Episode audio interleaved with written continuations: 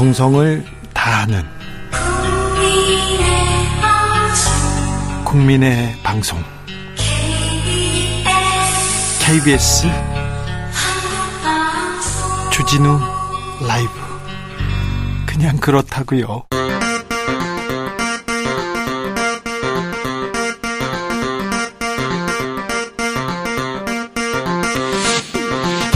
주진우 라이브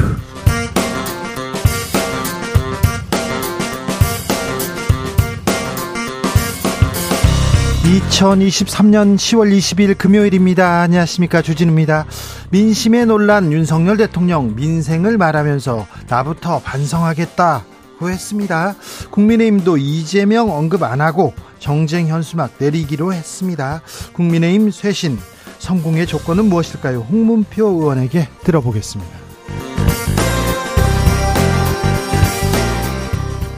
학부모들의 악성 민원에 시달리다 극단적인 선택을 했던 고 이영승 선생님 사망 2년 만에 순직 결정이 내려졌습니다. 많은 선생님들이 안타까운 결정을 했는데 순직으로 가는 과정은 순탄치 않았습니다. 갈 길이 먼데요. 교권 회복을 위해서 어떤 과제들이 있을까요? 짚어보겠습니다.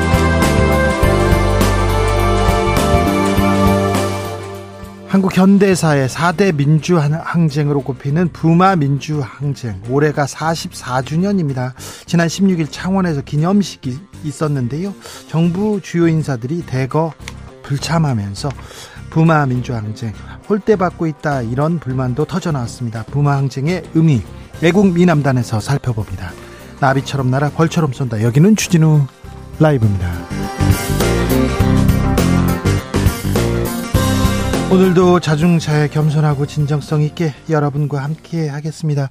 어제 비 오고요. 새벽까지 비, 비 오기도 했죠. 오늘은 하늘이 정말 하, 예쁘더군요. 가을 하늘 정말 청명해졌습니다. 네.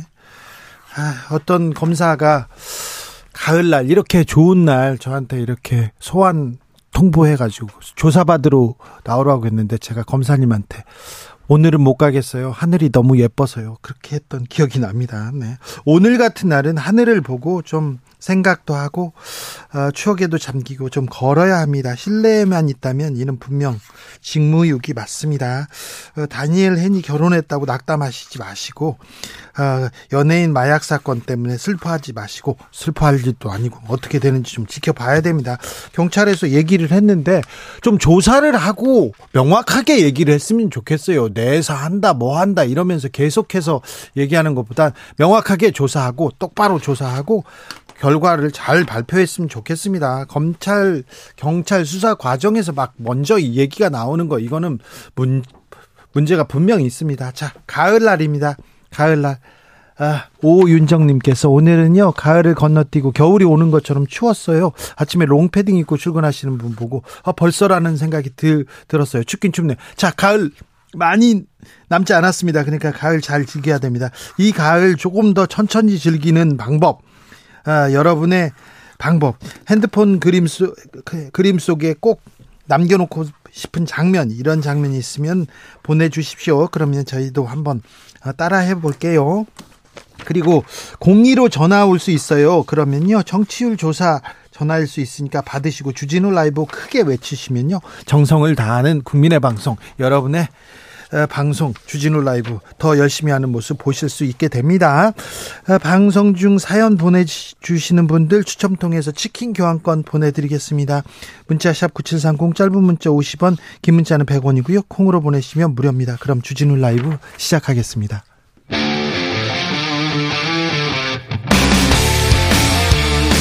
탐사보도 외길 인생 20년 주 기자가 제일 싫어하는 것은? 세상에서 비리와 부리가 사라지는 그날까지 오늘도 흔들림 없이 주진우 라이브와 함께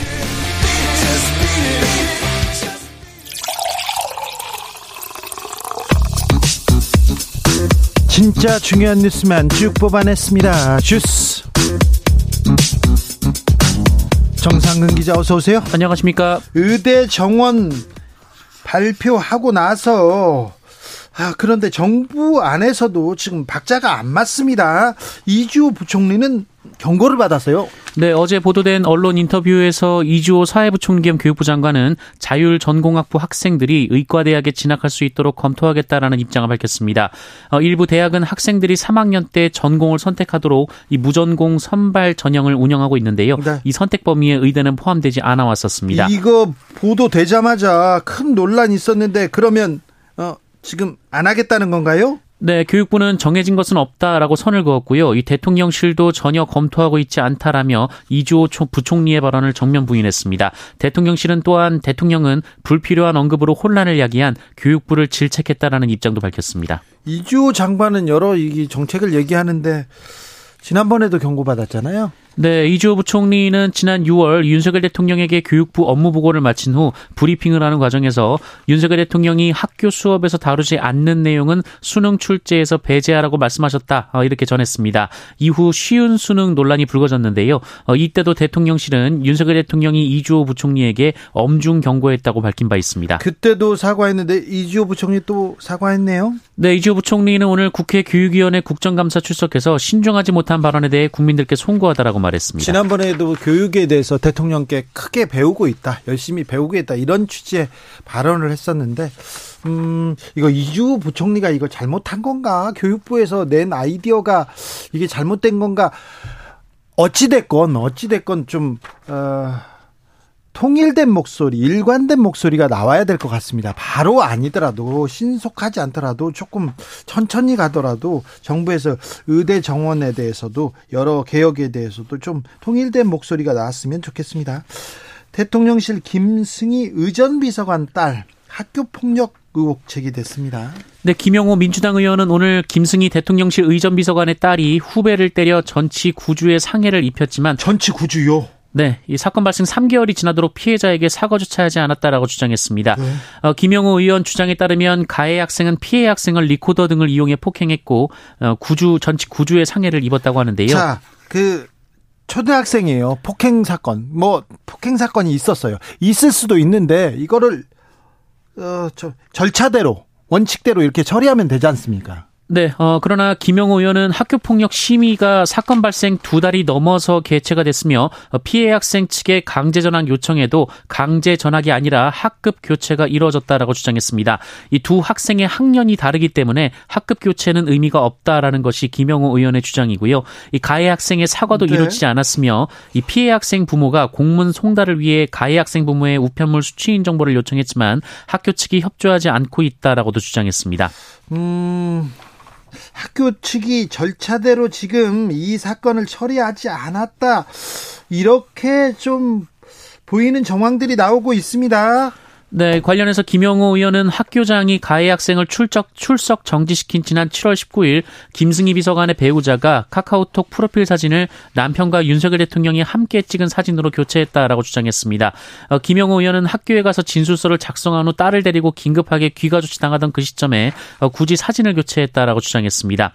어, 또한 김영호 의원은 김승희 비서관 배우자가 아이의 행동을 어, 일종의 사랑의 매라고 생각했다는 기술을 했다며 가해자 측에서 피해자의 고통을 전혀 공감하지 못한 것이라고 주장했습니다. 초등학교 3학년이 2학년 어린 학생을 어떻게 폭행했는데 전치 구주면요 엄청나게 큰 피해가 있었던 건데 이걸 사랑의 매라고 말하면 이건 아니죠. 아니죠. 근데 피해자 입장에서 이 문제가 처리돼야 되는데 어 이거 보세요. 아니 반 옮기면 뭐 합니까? 이게 2학년하고 3학년하고 같은 반에 있는 것도 아니잖아요. 이게 이게 바른 조치인지 학교에서 제대로 했는지 좀 따져봐야 될 것 같습니다. 대통령실에서도 조사에 착수했습니다. 네, 대통령실은 공직기강 비서관실을 통해 김승희 의전 비서관을 둘러싼 해당 의혹에 대한 조사에 착수했다라고 밝혔습니다. 의전 비서관입니다. 대통령의 그 외국 행사들 다 의전 비서관이 다 해야 되는데 순방 앞두고 있잖아요. 네, 내일 대통령이 사우디아라비아와 카타르 순방에 나서는데요. 네. 이동훈 대통령실 대변인은 해당 비서관을 배제 조치했다라고 덧붙였습니다. 이게 사건 발 발생 3개월이 지났는데 아직 처리가 되지 않고 있습니다. 어, 물론 그 비서관 일은 아니, 아니지만 비서관 딸 일이고 그리고 이게 원칙대로 절차대로 안 되고 있으면 대통령실에서 먼저 알았어야 되는 거 아닌가 공직기강 비서관실에서 나서서 이 문제가 어떻게 되고 있는지 원칙대로 해라 이렇게 했어야 되는데 좀 늦게 이렇게 조사에 착수했네요. 공직기관 비서관실 네, 검사 출신 이, 이시원 비서관이 아, 이 공직기관 비서관을 맡고 있는데 저한테 이렇게 계속 나와서 조사받아라 했던 사람도 이시원 검사였어요. 그때 저는 무혐의로 무지, 무혐의였거든요. 죄가 없는데 자꾸 오라고 했던 분이 이 사람이었습니다. 네. 가을 하늘 아주 좋은데 못 가겠다고 제가 얘기했어요. 그 다음번에도 안 갔는데요. 제가 부모님 말도 잘 안 듣는데 검사님 말 막 이렇게 잘 들으면 부모님이 서운할까봐 이렇게 안 갔다고 안 가겠다고 말은 했습니다. 그런데 그 제가 검사의 출석에 거부하면 안 되는데 거부한 이유가 제가 죄가 되지 않는 걸 가지고 부당하게 검찰권을 휘둘른다고 해서 제가 맞섰던 겁니다. 아, 네. 공권력은 또 존중받아야 되죠. 네. 음, 어, 대통령 기록관 압수수색하고 있습니다. 네, 문재인 정부가 집값을 비롯한 국가 주요 통계를 조작했다는 의혹을 수사 중인 검찰은 오늘 대통령 기록관을 압수수색했습니다. 어제부터 이어진 이틀째 압수수색이라고 하는데요. 당시 청와대 관련 문건 준 관련 자료를 선별해서 열람하는 방식으로 진행하고 있다고 합니다. 통계 조작 수사에 대해서 지금 검찰이 속도를 내고 있습니다.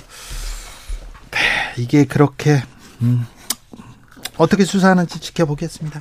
국민의힘 정쟁 현수막 내리기로 했습니다. 네, 국민의힘은 어제 전국 길거리에 걸린 정쟁성 현수막을 모두 철거하기로 했다라고 밝혔습니다. 네. 어, 그 시작으로 어제 최고위 직후 국회 정문 앞에 걸었던 이 대법원장 부결 이재명 방탄의 마지막 퍼즐 현수막을 뗐고요. 어, 대신에 국민의 뜻대로 민생 속으로라고 적힌 현수막을 걸었다고 합니다.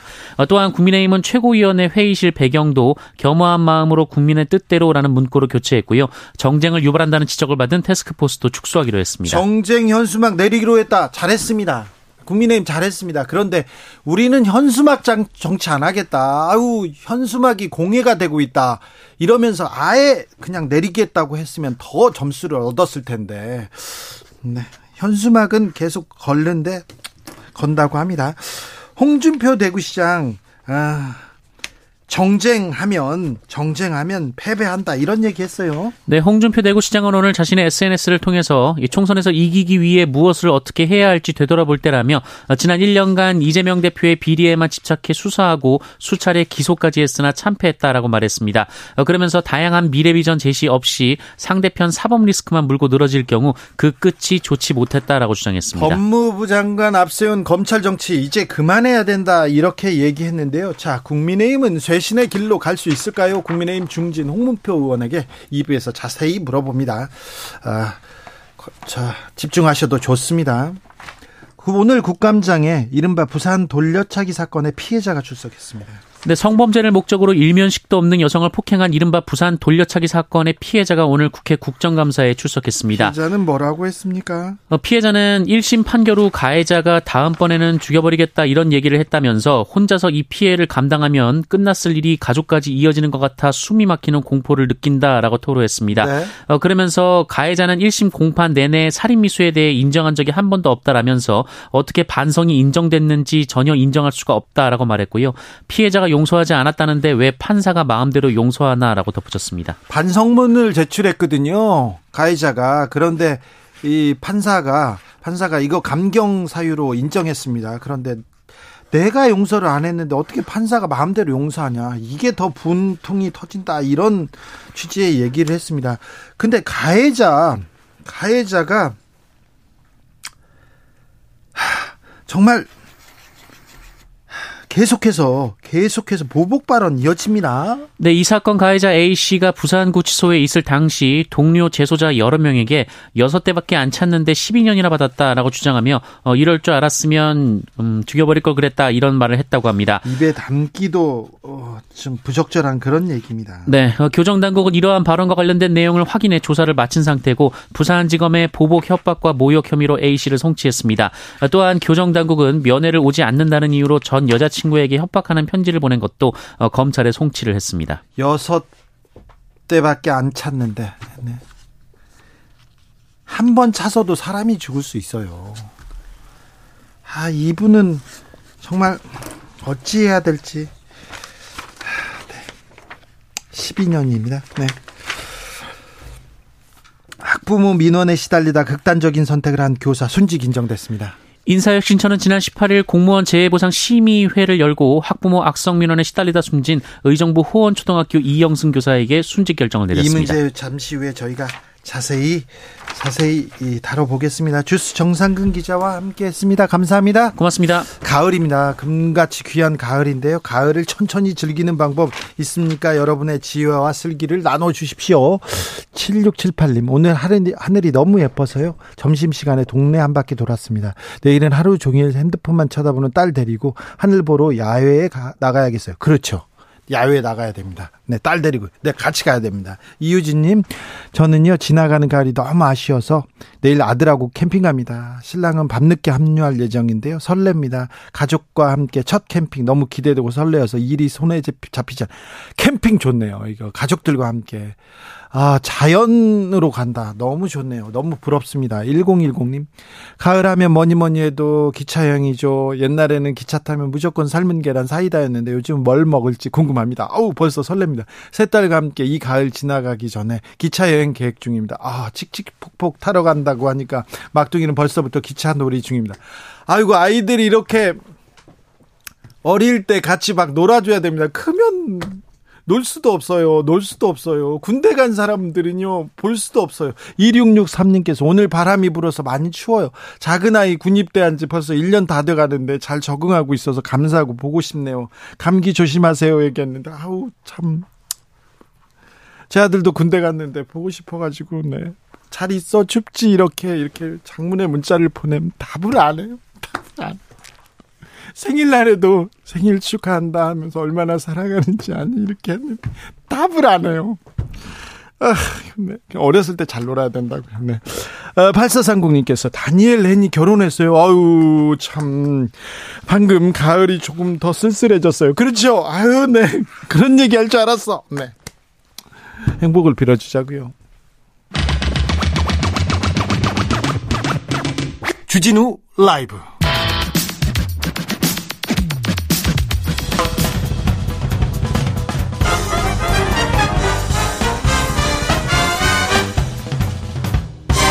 훅 인터뷰 모두를 위한 모두를 향한 모두의 궁금증 훅 인터뷰 학부모의 악성 민원에 시달리다가 극단적인 선택을 한 이영승 교사 사망한 지 2년 만에 순직 인정됐습니다. 아, 왜 2년이나 걸렸을까요? 그리고 순직으로 가는 길이 그렇게 어려웠다고 합니다. 남아있는 교권 회복의 과제도 좀 들어보겠습니다. 정민준 변호사와 함께 하겠습니다. 변호사님 안녕하세요. 아, 네, 안녕하세요. 법무법인 마중의 정민준 변호사입니다. 이영순 선, 선생님 순직 인정됐습니다. 김은지 선생님은 아직 순직이 인정되지 않았는데 지금 이 사건이 오늘 잘 모르는 분들이 많으니까 좀 설명 좀 부탁드릴게요. 네, 간략하게 요약해서 설명드리겠습니다.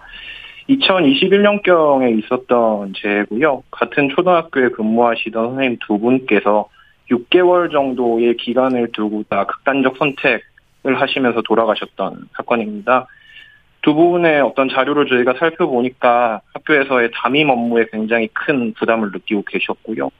그 과정에서 사직서를 내셨는데 뭐 불술이 되었던 예도 있었고 그 외에 학생의 수업 중에 학생이 부상을 당했는데 그에 관해서 뭐 보험 처리라든가 공제로부터 처리를 받았음에도 선생님들께서 별도로 배상을 하신다든지 그리고 나머지 한 선생님께서는 다른 동료 선생님의 사망까지도 목격을 하셨기 때문에 뭐 해당 내용까지도 영향을 미쳤다라고 저희는 전반적으로 보고 있는데 두 분두 예, 두 분의 초등학교 선생님께서 안타깝게 유명을 달리하신 그런 사건입니다. 네. 그런데요. 2년 만에 순직을 인정받았습니다. 왜 2년이나 걸렸습니까? 어, 이거는 지금 이 극단적 선택을 하신 유형의 사건 특성 때문에기도 하고요. 그 다음에 뭐 저희 입장에서도 구체적으로 사실 조사를 하는데 굉장히 좀 어려움이 있는 사건의 유형이기 때문에 그렇기도 합니다. 우선은 유족분들께서 이 사건을 어, 마음에 많이 묻어두시고 아유 이걸 뭘 드러내냐라고 하는 어떤 그 사회적인 편견 때문에 그저 마음에 담아두시는 경우가 훨씬 많은데요. 실제로는 그렇게 용기를 내셔가지고 저희를 찾아주시고 나서도 저희 입장에서도 자료 하나를 하나하나를 파헤치고 정리하는데 굉장히 장시간의 시간이 걸립니다. 그 과정에서 어떤 사인을 단순 추락사에서 자살이라고 해가지고 바로 잡는 어, 그런 것들도 좀 있었고요. 네. 그 과정에서 지금 기자님께서 관심을 가져주신 것처럼 언론에서도 주목을 하시면서 선생님들께서도 힘을 실어주시는 과정이 있었고 그 네. 과정에 비로소 최근에야 그렇죠. 어, 심의회가 열려가지고 예, 접수가 되고 나서 약 약 한 8개월에서 9개월 이상이 소요된 이후에 심의회 판단이 있었는데 이 과정에서 저희 외에 어, 인사혁신처라든가 공무원 연금공단에서도 이를 조사하는 과정이 굉장히 장기간 소요됐다라고 생각해 주시면 될것 네. 같습니다. 그런데 6개월 먼저 극단적인 선택을 했던 김은지 선생님은 왜 아직 순직 인정을 받지 못했나요? 어, 오히려 김은지 선생님께서 먼저 어, 이거 이그 재해를 순직으로 인정해 달라고 신청을 하셨었는데 그때 당시에는 지금처럼 어, 여론 주목을 받지는 좀 못한 상황이었고 네. 그 과정에서 이미 어, 순직을 불승인, 순직이 아니다라고 하는 처분을 받으시고 나서 네. 이 사건은 불가피하게 인사혁신처장을 상대로 소송 진행 중이기 때문에 소송을 통해서야 비로소 결과를 알 수 있게 될 것 같습니다. 예. 저 그런데요. 이영승 선생님, 김은지 선생님이 2021년에 사망했습니다. 그런데 네네. 그 당시에 같은 학교에서 이런 일이 반복해서 벌어졌어요. 네. 그런데 어떻게 단순히 추락사로 이렇게 사건이 마무리됐습니까? 아무래도 뭐 확실하게 누군가 이게 순직이다, 그 다음에 공무상 영향이 있다라고 하게 되면은 역시나 학교라든가 뭐 교육지원청 교육청 내에서도 책임 소재의 문제가 반드시 발생을 할 수밖에 없기 때문에. 그러니까 그때 교감 네. 선생님, 교장 선생님은 뭐 하셨어요? 그리고 교육 교육청은 뭐 했습니까? 그렇다 보니까 지금 이제 현재로서는 오늘 순직이 나왔다라고 하는 그 측면에 있어서 지금 이 경과상으로 나쁘지 않다라고 보고 있으나 그와 함께 현재 이제서야 이제 책임을 추궁하는 절차가 함께 진행이 되면서 네. 징계 절차라든가 이런 게 진행이 되면서 거기에서도 어떤 학교 차원의 미비함이 조금씩 드러나고 있는 상황입니다. 네. 누구한테 책임을 전가하고 싶지는 않습니다. 책임을 묻고 싶지는 않지만 뭐가 어떻게 잘못됐는지는 물어야 되겠습니다. 어떤 단체에서 단체에서 문제가 있으면 단체장이 책임을 지는데 그때 교감 선생님, 교장 선생님 뭐 하셨는지 교육청은 뭐 하셨는지 꼭 알아야 되겠습니다. 그리고요 이영승 선생님에게 악성 민원을 계속해서 제기하고 군대 가서도 제기하고 갔다 나와서 또 계속 이렇게 제기한 그 학부모는 어떻게 되고 있습니까? 지금 이제 학부모님에 관해서는 관련해서 지금 수사 절차가 진행 중인데요. 네. 여전히 수사 절차가 진행 중이고 검찰의 판단이라든가 법원의 판단이 있는 상태가 아니기 때문에 조심스럽지만은 만약에 그 죄명 중에 전부 또는 일부가 적용된다라고 하면은 어 어떤 처벌이라고 하는 것도 염두에 둘 수는 있을 것 같습니다. 네. 자, 그런데 교사들은 아직도, 아직도 집회를 계속 이어가고 있어요. 어, 교권보호 사법 통과가 됐는데 아직 부족하다고 얘기합니다. 자, 변호사님 보기에는 어떤 부분이 어, 좀 미비하고 어떤 부분 고쳐야 된다고 보십니까? 교권보호 사법에 대해서는 제가 약간은 뭐 좀 포괄적으로 말씀을 드릴 수도 있을 것 같은데 우선 긍정적인 차원에 있어서는 교권이 보호의 대상이다라고 명확하게 선언을 했다라고 하는 점에 있어서는 네. 긍정적으로 평가하고 싶습니다. 다만 어디까지나 법률은 굉장히 좀 추상성이 있는 것이기 때문에 실질적으로 현장에 적용되는 단계에 있어서는 시행령 시행규칙 혹은 현장에 적용될 지침 등으로 굉장히 구체화해야 될 것들이 많아서 산 넘어 산이라고 보고 있습니다. 제일 조금 어, 쟁점이 될 만한 사항으로는 정당한 생활지도가 뭐냐 네. 그리고 네. 그 범위의 설정을 어떻게 해야 되느냐라고 하는 게 문제가 될 것으로 보이고요. 예. 이걸 갖다가 막연히 풀어놓기보다는 구체적인 생활지도에 정당한 생활지도의 유형을 갖다가 좀 열거를 해서 선생님들께 예측 가능성을 주는 게 맞다라고 보고요. 네. 그리고 이 범위를 넘어선 것들에 대해서 우리가 이걸 즉시 어 아동에 대한 정서, 정서적 학대로 연결 지을 것이냐 그렇죠. 그렇지 않느냐라고 하는 부분에 있어서 선을 잡아주는 것이 이제 남은 행정청의 역할이자 저희 법률가들이 해석론으로서 채울 역할이라고 생각하고 있습니다. 그렇습니다. 아무튼 네. 교육, 훈육을 아동 학대로 이렇게 고소나 고발했을 경우 학 그 선생님들이 굉장히 위축될 수밖에 없는 열심히 법정에 끌려가서 무죄를 받더라도 아, 그 선생님들한테는 굉장히 상처만 남는 그런 일은 없어야 될 텐데 그런 생각해 봅니다. 사실 음, 서희 초등학교 교사 사망 사건 이전에도 이후에도 교사들의 극단적 선택이 좀 있었습니다. 아 근데 교육부에서 조금 좀 고치려고 했는지 그리고 좀 나아졌는지 변호사님 보기는 어떻습니까? 서희 초등학교 사건 이후에 조금 나아지고 있습니까?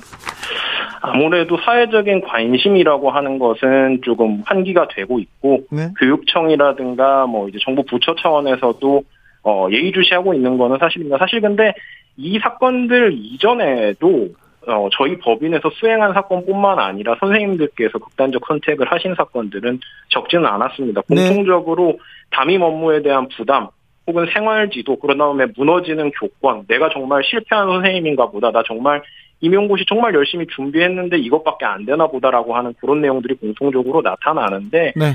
지금 우리 영성 선생님 유족분들이랑 은지 선생님 유족분들이 용기를 내주셔서 그렇지. 그렇죠. 사실 다른 유족분들께서는 네. 이후에 본인들의 아이라든가 이런 아이들이 좀 성장해서 이 문제를 찾아보고 다시금 상처받을까봐. 그렇죠. 저희 변호사들한테도 정보 제공 동의를 안 해주셔가지고 예. 저희가 이렇게 어, 기자님들께서 주목해 주시 전까지 예. 사회 이슈로 좀 만들긴 좀 어려운 측면이 있었습니다. 그런데 이제야 이 부분에 주목을 하게 되면서 네. 조금 조금씩 제도 변화의 실마리가 좀 보이지 않나 싶습니다. 산재로 인정받는 건 매우 어려운 일이잖아요. 예, 맞습니다. 네.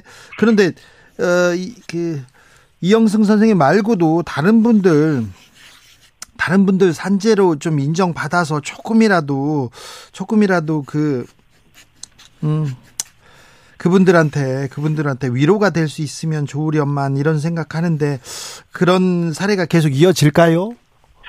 예, 뭐 아마도 이렇게 주목을 받고 난다라고 하면은 또 교육청 차원에서 혹은 인사혁신처 차원에서 이런 그 재해 유형에 있어서의 지침을 조금 더 개정하고 세분화할 수 있기 때문에 네. 지금 같은 사례들이 누적된다라고 하면 네. 향후에 유족분들의 그 고상배상 문제는 네. 조금 더 긍정적으로 풀릴 수 있지 않을까 네. 예상해 봅니다. 아, 이렇게 안타까운 사건도 사건인데 그 이후에 남겨진 사람들이 이 산재 인정받으려고 그렇게 고생하는 거 많이 봤어요. 산재 인정은 왜 이렇게 어렵습니까? 실제로는 뭐 인사혁신처가 지금 여기 선생님들과 관련해서 문제가 되고 있지만 산업재해 관련해서는 근로복지공단이 어, 해당 업무를 주관하고 있는 기관입니다. 근데 네. 근로복지공단이 사실 나쁜 기관만은 아닙니다. 승인율을 보게 되면 한 90%에 육박을 하는데 예? 문제는 몇몇 질병 사안에 있어서의 승인율이 굉장히 낮은, 낮은 모습을 보입니다. 인과관계가 떨어진다 뭐 이러면서요. 맞습니다. 기자님 정확하게 짚어주셨는데 항상 상당 인과관계를 문제 삼고 있고 그 과정에서 특히나 이번 극단적 선택 사건 유형의 경우에는 개인적 취약성을 부각하면서 예. 유족분들의 가슴을 후벼파는 사례들이 좀 많아서 굉장히 안타깝습니다. 그래서 대기업일 경우 굉장히 힘들고 그런데 아무튼 변호사님 고생 많으셨고 더 힘써 주십시오. 예, 최선을 다하겠습니다. 정민준 변호사였습니다. 감사합니다. 교통정보센터 다녀올게요. 정현정 씨.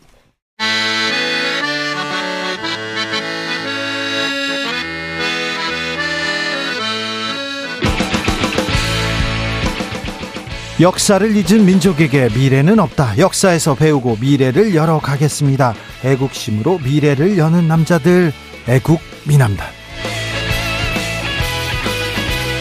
애국 미남단 1호 단원 역사학자 전우영 교수 오셨습니다. 어서 오십시오. 네, 안녕하세요. 네, 한 주 잘 보내셨습니까? 예, 그럭저럭 보냈습니다. 뭐 하면서 보내셨어요? 학자들은 뭐 하면서 보낼까요? 책 보고 보냈습니다. 그 얘기 말고요. 어, 아니요, 네. 책은 보고 보낸 게 아니고요. 네. 책을 쓰면서 보냈습니다. 아, 예. 예. 참. 책 말고요, 말고. 어, 강연이 있어서 좀 지방에 좀 한번 갔다 왔고요. 예. 예. 뭐 알겠습니다. 그러고 있습니다. 네. 부마 항쟁 44주년 맞았습니다. 사실 79년 10월. 네. 딱 이맘때였습니다. 이맘때였는데 아, 우리나라 민주주의에 역사에서 가장 중요한 일들이 79년 그때 벌어지고 있었죠. 어 75년도 5월 달에 사실은 이제 이 사건 오늘이 네. 10월 20일이잖아요. 네. 어, 마산 청원 일대에 미수령이 공포되고 네. 어, 그 지역에서만 500여 명이 체포되고 60명 가까이 구속된 그날이죠. 네. 오늘로 이제 사실은 부마 민주항쟁이라고 부르는 사건이 10월 16일에 시작해서 10월 20일에 예. 일단 좀 멈췄었는데 오늘이 그 이제 44주년이 되는 날이죠. 근데 네. 보통 뭐 어, 부마 민주항쟁의 좀 배경 걸 거슬러 올라가면 뭐 아주 직접적으로는 김영삼 총재직 제명으로 네. 이제 거슬러 올라가고 좀 더 올라가면 어, 이제 YH 공신민당사 농성. 네. 조금 더 올라가면. 오원춘 사건. 예, 그 전에 이제 김영삼 신민당 총재 당선이 있었죠. 아, 예. 어, 있었고요.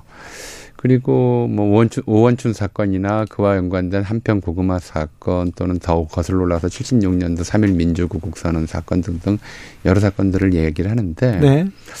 어, 저로서는 뭐 일단 유신 체제로부터 시작해야 된다고 보고 좀 더좀 좀 끌어내린다면 75년 5월에 어, 긴급조치 제 9호 공포로부터 이제 예, 어, 박정희 정권의 몰락 과정이 시작된다고 저는 보고 있어요. 네. 그러니까 어, 이 긴급조치 구호라고 하는 게 예, 당시로서도 아니 당시라면 세계사적으로는 유례가 없는 그런 네.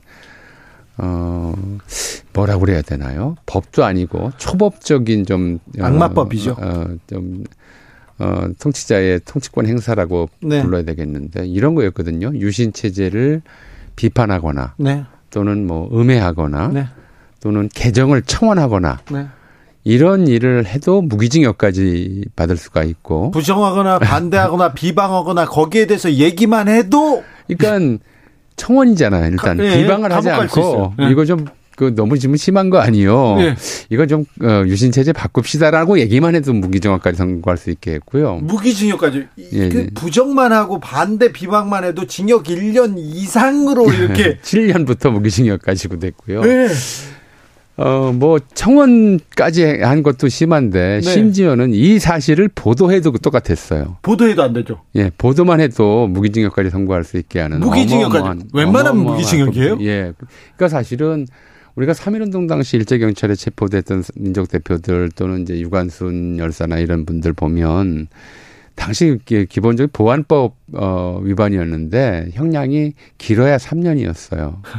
근데 이 유신 시대에는 걸핏하면 징역 7년 아니면 무기징역 이렇게 돼 있었고요. 또뭐 윤혁당 사건에서 보듯이 사형 근거 없이 막 사형도 내리고 이러던 좀 아주 엄혹한 네. 엄혹하다는 걸 넘어서서 사실은 어, 비판은 그렇다 쳐요. 근데 개정 청원까지 처벌하는 그런 법은 이 지구상에 없었거든요. 그때까지. 네. 그러니까 좀 어마어마한 좀, 어, 시기였고, 정말 뭐, 뭐 막걸리 보안법이니 뭐니 해서 뭐 입만 뻥끗해서 잡혀가서 이제 온 가족이 어 폐가 망신하는 본인은 뭐 본인대로 어목한 좀 고문도 받고 감옥살이도 하고 이래야 되겠지만 이런 상황이었단 말이에요. 그런데 그런 상황에서도 이제 민주화 운동은 좀 계속됐었고요. 예. 근데 이제 좀 더 직접적인 계기를 삼으려면 1977년에 미국에서 카터 행정부가 들어선 거죠. 예. 77년도에 민주당 정부가 들어섰습니다. 카터 정부가 들어섰는데 이 카, 디미 카터는 뭐 나중에 지금의 평가에 어떻든 간에 당시로서는 인권을 이제 가장 중시하는 인권 외교, 그러니까 네. 기독교적 원리주의에 입각한 외교를 표방했었고 그러면서 박정희 정부하고 굉장히 이제 이 여러 면에서 좀 압박했죠. 충돌이 있었고요. 네. 그 충돌 때문에 당시에 77년부터 78년 사이에 우리나라에서 좀 지금 생각하면 좀뭐 우스꽝스러운데 뜬금없이 퍼졌던 것이 어, 관제 민족주의 그리고 사실상의 반미 선동 같은 것들이 정부 주도로 진행이 됐어요. 어, 그렇군요. 가장 대표적인 것이 방송 영어에서 영어를 퇴출한다라고 하는 거였죠. 네. 지금 이제 주진우 라이브로 돼 있지만 네. 이런 제목의 방송 어, 프로그램을 만들면 네. 담당 PD와 진행자는 감옥 가거나 뭐 중앙정부에 잡혀갈 수 있는 일이었어요. 네. 실제로 그런 일이 벌어졌거든요. 그런 일이 있었어요, 사실. 그러니까 축구 중계하다가 어, 축구 중계하는 아나운서가 흥분해서 네. 헤딩 슛 골인 그랬다가 네. 바로 잘렸어요. 아 그래요? 예, 이건 헤딩 영어했다고 머리 박기 발차기 네. 그다음에 뭐 들어갔다 이렇게 해야 되는데 헤딩슛 골인 연속으로 영어 세 마디를 했잖아요. 네. 네. 잘려요. 그렇다고? 아, 그런 그 그것뿐만이 아니고 예를 들어 가수들 네, 네. 가수들도 영어로 이름 쓰던 게 굉장히 유행이었어요. 어, 그렇죠. 근데 영어 이름 쓰는 가수들 전부 이름을 바꾸게 해서 이름 바꾸. 그래서 바니걸스가 토끼 소녀가 되고 그렇죠. 됐고요. 네. 그다음에 무슨 뭐죠 어 제일 좀 저로서는 좀 어이가 없는 게 피버스라고 대학가요제 우승팀이 네. 있었어요. 네. 이 팀은 열기들로 이렇게 이름을 바꾸고 열기들. 예, 그러다 보니까 이제 자발적으로 마, 많아요. 자발적으로 아예 처음부터 새로 데뷔하는 사람들은 순 우리말로 냈죠. 그게 뭐 어, 이제. 강병철과 삼태기. 그렇죠. 하사와 병장, 네. 강병철과 네. 삼태기, 뭐 이런 식의. 시인과 촌장, 예, 그리고 네, 누구와 촌놈들만 그러니까 그렇죠. 이제 이런 식으로 이제 반미적 상황들이 계속 고조되고 있었고. 어니언스가 양파들로 바뀌었고요. 양파들로 바뀌었고. 블루벨스가 청종이 되었답니다. 청종, 블루벨스. 예. 네. 예, 그런 이제 70년대 말에 그런 분위기에서는. 굉장히 억압이 심했네요. 억압이 심한 정도가 아니라 이제 거기에 안 따르면 네. 이제 국가 시책에 불응하는 자라고 해서 잡아가고 불이익을 받을 수가 있었기 네. 때문에 이제 특히 연예인들 같은 경우에 그런 식의 어, 이제 그, 영어 이름 썼던 연예인들이 순 한글 이름으로 바꾸고 무슨 뭐 별별 게 다 있었, 별별게라고 해서 죄송합니다만 네. 별별 이름들이 다 있었죠. 70년대는 또 무슨 일만 있으면 연예인들 잡아가고요. 예. 네, 뭐 풍속 해쳤다고 하고 그리고 대마초, 또 뭐. 대마, 뭐. 마약하고 때만 되면 시국 전환용으로 연예인들 잡혀갔다고 예. 그때 얘기를 좀 들었어요. 무슨 뭐 국보자매니 뭐 이런 식의 이제 이름들을 지어야 했던. 국보자매. 네. 예, 그 지어야 했던 그런 시기가 네. 계속되고 있었죠. 한편으로는. 네. 네. 미국 그러면서도 또 미국 그 의원들에게 로비하기 네. 위해서 박동선 사건 같은 것들이 그렇죠. 일어났고 네. 이런 사건들이 일어나면서 미국 언론에서 네. 한국 정부가 인권 억압을 심하게 하면서 이제 미국의 의원들을 매수하고 예. 불법 자금으로 로비 자금으로 미국 정치까지 오염시키고 있다고 하는 박정희 비판 여론이 좀 높아졌고 예. 또 그런 상황이 되다 보니까 좀 우리가 잘 아시다시피 독자 핵 개발 네. 그러니까 그런 고립 상황에서 나타나는 좀 반응이었잖아요. 예. 독자 핵 개발 시도도 하고 굉장히 70년대 말 자체가 어떻게 보면 이제 박정희 정권의 이른바 긴급 조치를 동원한 인권 탄압이 극도에 달한 시대임 동시에 네. 대단히 국제적으로는 위태로운 시대였다. 이제 이렇게 볼 수 있겠죠. 그런데 그렇게 폭압이 계속되고 이런 공포 정치가 계속되는데 민주화 열기는 꺾이지 않았어요. 그렇죠. 대학생들 또 시민들은 계속 감옥에 갔더라도 계속 민주주의를 외칩니다. 우리나라는 그렇죠. 또. 예, 그게 이제 한국 민주화 운동의 좀 어, 어떻게 보면 자랑스럽고 또 어떻게 보면 참 고난에 차는 역사였던 예. 거죠. 뭐 그냥 잡혀가서 감옥살이만 한 게 아니고 네. 중앙정부에 끌려가서 인간으로서 겪을 수 없는 그런 고문들을 당해야 됐던 그런 상황이었잖아요. 네. 70년대 말에 대학을 다닌다. 그러면 정말 선택받은 네. 정말 똑똑하거나 아니면 있는 집 자제들이 가만히 대학만 나오면 다 이렇게 편안한 사회생활이 보장됨에도 불구하고 우리 대학생들, 우리 젊은이들은 민주주의 외쳤어요. 굉장히 좀 크게 영향을 미쳤던 것이 71년도 전태일 분신이었어요. 아, 네. 그리고 전태일 열사가 이제 분신하고 나서 알려진 바로는 그런 얘기를 했다고 그러죠. 일기장에 내게 대학생 친구 한 사람만 있었더라면. 네. 이제 그런 것들이 당시 70년대 대학생들에게는 마음의 부채였던 것이죠. 우리가 선택받은 사람들로서 뭐 별로 선택받았다고 보기는 어려울지 모르겠습니다만은 본인들은 그렇게 생각을 했죠. 예. 선택받은 사람들로서 나름대로 사회 혜택을 받고 있는데 우리 우리 또래의 젊은이들이 저렇게 어려운 상황 속에서 혹사당하다가 네. 자기 몸에 불을 지르는 이런 상황까지 오고 있는데 우리가 그냥 뭐 공부해서 판검사 되고 의사 되고 이러는 걸로 우리 인생에 네. 좀 책임을 다했다고 할 수 있겠느냐 이런 그렇죠. 부채 의식들이 굉장히 컸죠. 예. 또뭐 종교인들 또 네. 일부 법조인들은 이제 투옥을 두려워하지 않고 투옥될 네. 걸 각오하고 계속 유신 체제, 유신 철폐 목소리를 높였었고요. 네.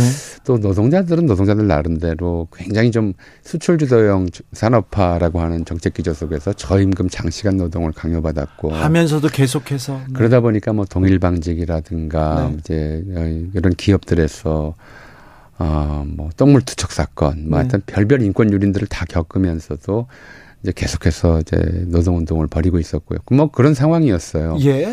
그러다가 79년에 들어와서 네. 5월에 이제 김영삼 씨가 어, 신민당 총재. 에 당선이 네. 됐고 당시에 중도 통합을 주장했던 이철승 씨와는 좀 전혀 다르게 사쿠라라고 평가받습니다. 예, 선명 야당을 기치로 내세우고 네. 이제 박정희 정권 비판을 좀 어, 이제 선명하게 하려고 네. 선명하게 했었죠. 네. 선명하게 네. 했었고요. 그 와중에 이제 신민당하고 당시 공화당 사이에 이제 갈등, 특히 신민당과 박정희 대통령 사이의 갈등이 심화되는 와중에 이제 YH 무역에서 네. 이제 대규모 노동쟁의가 일어났고 늘 그랬지만 그 당시에 경찰은 이제 노동 운동 한다고 그러면 전부 빨갱이로 몰아서 네. 이게 뭐 임금 올려달라 아니면 노동 처우 개선해달라 하는 요구뿐인데 그런 요구 자체를 반국가적 행위로 몰아서 좀 가혹하게 탄압했고 예. 또뭐 구사대니 아니면 회사 내부에 이제 폭력 집단들이 같이 관여하고 이랬었거든요. 그러니까 이 YH 여성 노동자들이었었는데 네. 그걸 견디지 못해서 8월 9일인가 네. 이제 신민당사에 들어가요. 뭐 예. 뭐 공화당사에 들어가봤자 그렇죠. 아무런 도움이 안 되니까 우리 문제 좀좀 좀, 어, 야당 당사에 갑니다. 네, 주선해 달라고 야당 당사에 들어갔고 그래서 뭐 경찰에서는 이제 내보내라라고 통첩을 했는데 어, 김영삼 총재가 나를 자기들 지켜달라고 온 사람 우리가 이제 나는 못, 못 쫓아내겠다. 음. 심지어 마포 경찰서장이 찾아와서 막 뭐라 고 그러니까는 어 따귀를 때렸다고 그래요. 네. 건방지다면서. 아, 네. 그 다음 다음 날인가 이제 한 2천 명 정도의 어, 경찰력을 동원해서 어 시민당사를 완전히 이제 에, 포위하고 싹, 어, 포위가 아니라 그냥 쓸어버렸죠. 뭐. 네. 그 와중에 이제 도망치던 여성 노동자 한 사람이 옥상에서 떨어져서 김정숙이라고 네. 어, 김경숙 씨죠. 어, 추락사하는 사망까지 이어졌는데 아무도 책임 안 지는 이런 일이 벌어졌었고요. 뭐 이제 전체적으로 우리 사회 분위기가 어 이제 박정희 정권이 말기적 증상을 드러내고 있다라고 느낄 만한 그런 상황들이었어요. 좀 너무 심하다 해도 너무한다. 사람 죽이고 네. 감옥 가두는 거를 너무 가볍게 한다. 그러던 차에 이제 9월 12일인가 어 김영삼 총재 뉴욕 타임스 기자와 김영삼 총재 사이에 어, 이제 기자회견이 있었어요. 예. 그러니까 인터뷰죠. 예. 그 인터뷰에서 김영삼 총재가 당시 뭐라고 얘기를 했냐면 어, 미국 정부는 이제 국민으로부터 유리된 소수 독재 집단과 손을 잡을 것인가, 네. 아니면 대다수 대한민국 국민과 손을 잡고 민주주의를 실현할 것인가 결정해야 한다. 네. 라고 이제 얘기를 한 거죠. 이 말을 꼬투리 잡아가지고 이게 국위를 손상하고 네. 국익을 훼손하고 네. 아, 그리고 이제 우리나라를 모욕함으로써 네. 우리나라가 민주국가인데 네. 독재국가라고 얘기를 함으로써 아, 국회의원의 품위를 손상시켰다. 같은 국회의원으로서 이걸 두고 볼 수 없다고 해서 제명하죠. 이제 공화당하고 유정회 당시 이제 유정회라고 하는 대통령이 임명하는 국회의원들이 네. 이제 전체 국회의원의 3분의 1이었었는데 10월 4일에 김영삼 국회의원 제명안을 이제 여당 단독으로 뭐 처리하는 일이 벌어졌죠. 네. 그 10월 4일 날 국회의원에서 이제 김영삼 씨가 제명됐어요. 예. 어, 뭐 이제 독재 정권 하에서 그나마 합법적으로 반, 그 좀 비판 발언을 할 수 있는 데가 야당이었었는데, 네. 야당이, 그것도 다른 것도 아니고, 외국 신문과 인터뷰하면서, 어, 정권 비판했다고. 어, 정권 비판했다고. 네. 이걸 국회의원직까지 제명할 정도면 보통 사람은 어떻게 하느냐 하는 그런 일종의 좀 불안함, 네. 두려움 또는 이제 불만의 공감대가 형성된 거죠.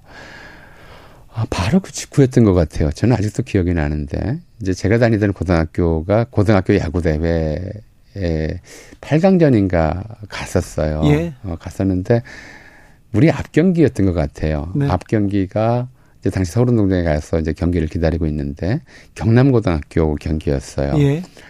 그때 이제 김영삼 전 대통령이 그 당시 총재가 예, 경남고, 경남고 출신이잖아요. 네.